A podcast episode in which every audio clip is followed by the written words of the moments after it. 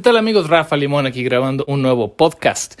He estado pensando en el tema de la amistad y esto sucedió gracias a esta pues a esta situación en la que estamos viviendo que es un encierro, una cuarentena, si estás escuchando esto post cuarentena, quizá la habrás vivido y es algo peculiar porque saca, digamos que lo mejor y lo peor de todas las personas, de, tus amistades, de tus compañeros de trabajo, etc. Y una de las cosas que mencioné por ahí en alguno de mis videos es que quita los filtros.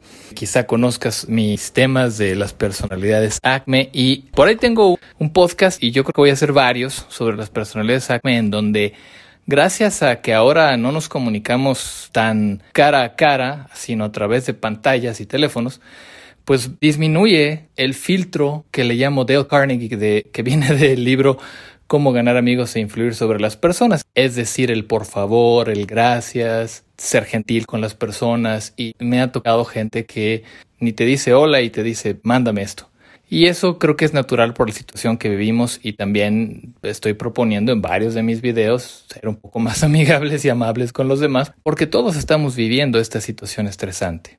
Pero si redujera la amistad a largo plazo a una sola palabra, la llamaría tal vez incomodarse.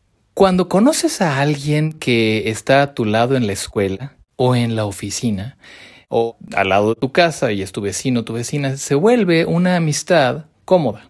Pero una vez que eso que los unió desaparece, digamos, si ya no vas a la misma escuela que aquel o aquella que fue tu amigo, incluso tu mejor amigo, tu mejor amiga, vas a requerir de llevar a cabo un esfuerzo para mantener esa amistad. Y ahí es donde las cosas se ponen difíciles porque mucha gente quiere mantener las cosas igual de cómodas que antes. Y eso no se puede ya que habrá distintos enfoques, prioridades y hasta geografías, ya que se pueden cambiar de ciudad o de colonia y ya para continuar esa amistad se requiere de un esfuerzo y se requiere de un esfuerzo de ambas partes. Hace unos días estaba pensando sobre este tema platicando con Silvia, mi pareja, porque estábamos hablando de cuántos amigos, cuántas amigas tenemos. Y puedo decir que tengo una gran cantidad de amigos a mi edad y de amigas que hemos decidido, sin que nadie nos obligue, a hacer un esfuerzo para mantener la amistad. Apenas en diciembre hicimos una reunión amigos de primaria y secundaria. Se imaginarán los que me conocen y los que no les platico, que son más de 30 años que salí de la primaria o de la secundaria, ya ni sé, pero son muchos años. y nos seguimos reuniendo. Las personas de hoy no son las personas de aquel entonces. Si tú eras amigo o amiga de alguien, eras amigo de esa persona en aquel trabajo, en aquella escuela, en aquella casa, y hoy creas una nueva relación con la persona que es hoy, no con la que fue.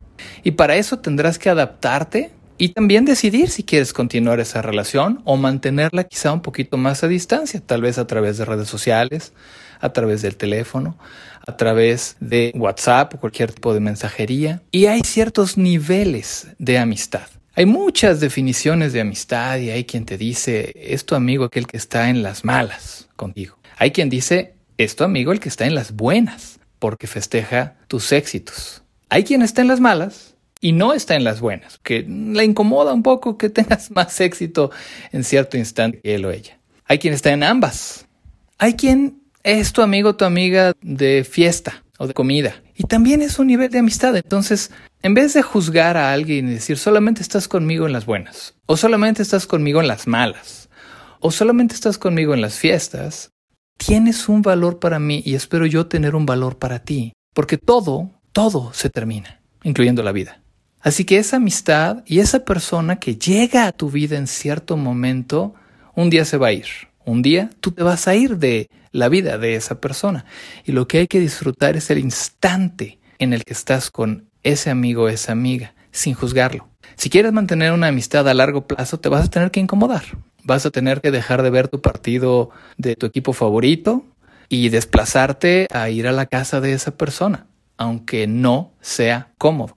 Vas a tener que cancelar algo que querías hacer para contestar esa llamada o para asistir a ese funeral o esa reunión o a ese cumpleaños que a lo mejor no tienes ganas, pero es un pequeño esfuerzo. Si todo lo queremos hacer desde la comodidad y que vengan a mí y no me muevo y no cambio nada y que me quieran como soy y donde estoy y sin hacer ningún esfuerzo, eso va a ser muy difícil y es probable que te quedes sin amigos y sin amigas. Y como ya lo había dicho en otro podcast, al final de la vida, una de las cosas más importantes es la cantidad de personas con las que tenemos una amistad significativa. Es algo para reflexionar, ¿no creen? Rafa Limón nos escuchamos en la próxima.